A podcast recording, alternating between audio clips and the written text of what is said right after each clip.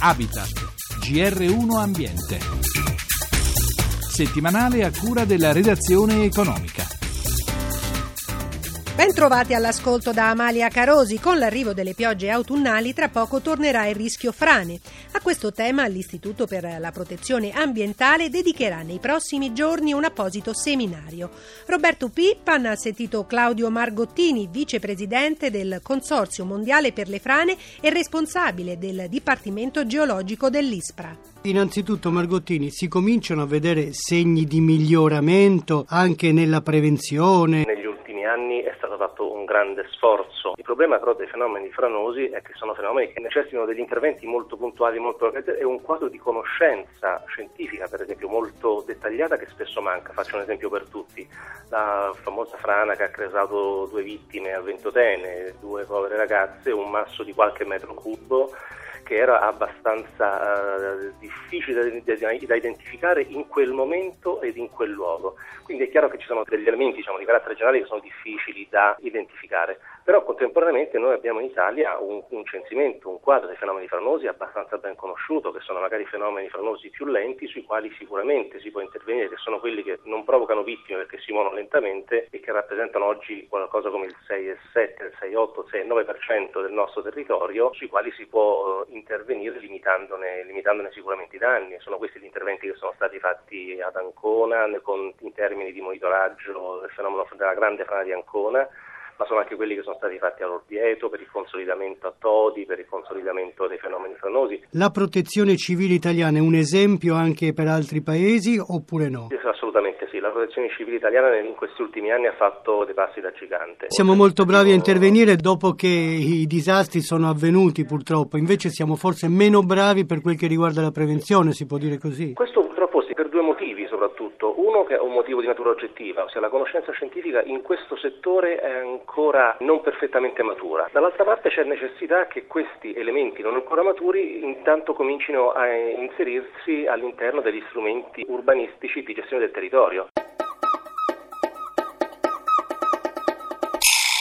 Ed ora parliamo del rapporto tra agricoltura e tecnologia. Enrico Pulcini ha fatto per noi un viaggio tra chi crede che l'innovazione possa servire anche in campo agricolo e chi pensa che le attività del settore debbano rimanere a carattere tradizionale. Paesaggi naturali, percorsi enogastronomici e tecnologia, accostamenti niente affatto azzardati se si va in Val d'Orcia, zona della Toscana patrimonio dell'umanità, dove si scoprono connubi tra tradizione e tecnica con uomini in bilico tra passato, presente e futuro. Ne abbiamo incontrati alcuni. Luchino Grappi è un imprenditore agricolo di Monticchiello. Usiamo le attrezzature agricole. Quali? Il trattore per fare la latura, la semina. Usiamo delle particolari tecniche che sono quelle della strigliatura per fare il diserbo meccanico, non usiamo un diserbo chimico, chiaramente sicuramente. Per arrivare a produrre delle varietà di pasta con grani antichi. In collaborazione con l'Università di, di Siena, l'Università di Firenze di Agraria, l'amministrazione provinciale che è stata molto sensibile e quindi cerchiamo di recuperare queste varietà perché hanno delle particolarità organolettiche diverse. Spostiamoci di qualche chilometro e troviamo le terme sensoriali di Chianciano che sfruttano sofisticate tecnologie in campo termale con ambienti basati sulla percezione di colori ed odori associati ad acque e fanghi. Andiamo poi a Bagno Bagno Vignoni, l'incantevole borgo delle acque curative, con terme trasformate dal progresso tecnologico. Maurizio Banchetti, Hotel Le Terme. Cioè, ormai la tecnologia ci permette di far fare un bagno a 37, 37,5, 38 gradi. Questo lo segue dei programmi, dei computer, dei server che hanno dentro di loro un programma tale con tutta una serie di sonde, seguono il corso dell'acqua nelle tubature e fanno in maniera che il cliente abbia un'acqua in un certo modo. Terre di vini pregiatissimi, l'Orcia ha raggiunto l'importante attribuzione della denominazione di origine controllata. Donella Vannetti, presidente del consorzio dei Vino d'Orcia, mostra con orgoglio le sue cantine dove la tecnologia ha contribuito non poco al successo del prodotto. Marino Colleoni produce a Montalcino eccezionale vino Brunello con metodi biologici. Non riesco a collegare internet con la natura. Vedo dalle mie osservazioni, vedo che comunque chi la vigna eh, o l'uliveto lasciato a se stesso riesce a darmi quei prodotti eh, riferito al territorio non riferito alla volontà dell'uomo. Infine Pienza, Silvana Cugusi è protagonista di un'epopea agricola che ha portato in Toscana quella gente sarda che del pecorino ha fatto un'arte sopraffina. Il pastorizzatore mio padre per esempio non l'aveva, non c'erano le celle, non c'erano i mezzi anche di trasporto perché si trasportava il latte con i bidoni. Tutto questo non ha cambiato assolutamente la qualità, ma anzi l'ha migliorata.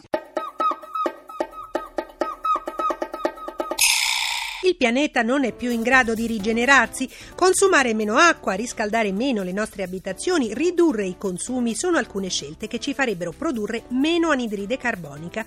Servono insomma comportamenti virtuosi come il riciclo e il riutilizzo. Un esempio viene dal Consorzio per la raccolta degli oli usati che in questi giorni ha presentato il rapporto di sostenibilità.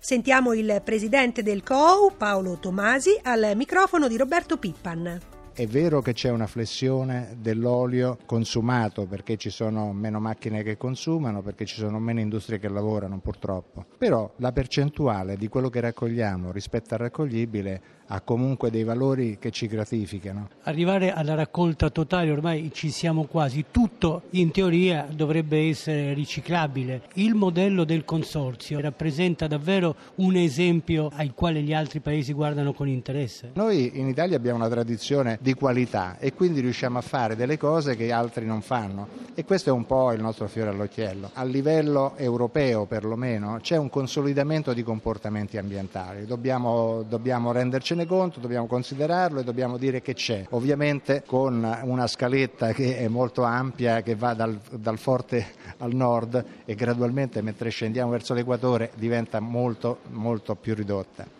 Però al di là di questo eh, c'è eh, un qualche cosa che è legato all'economia, cioè si è tanto più ecologisti quanto più soldi ci sono nelle tasche. Purtroppo quando la situazione è quella che è e quindi quando siamo in periodi di crisi l'ecologia che dovrebbe essere al primo posto passa al secondo, al terzo, al quarto e magari scende ancora più in basso. Un grazie agli assistenti al programma Francesca Librandi e Maria Grazia Santo e al tecnico Gianni Faccio da Amalia Carosi appuntamento alla prossima settimana.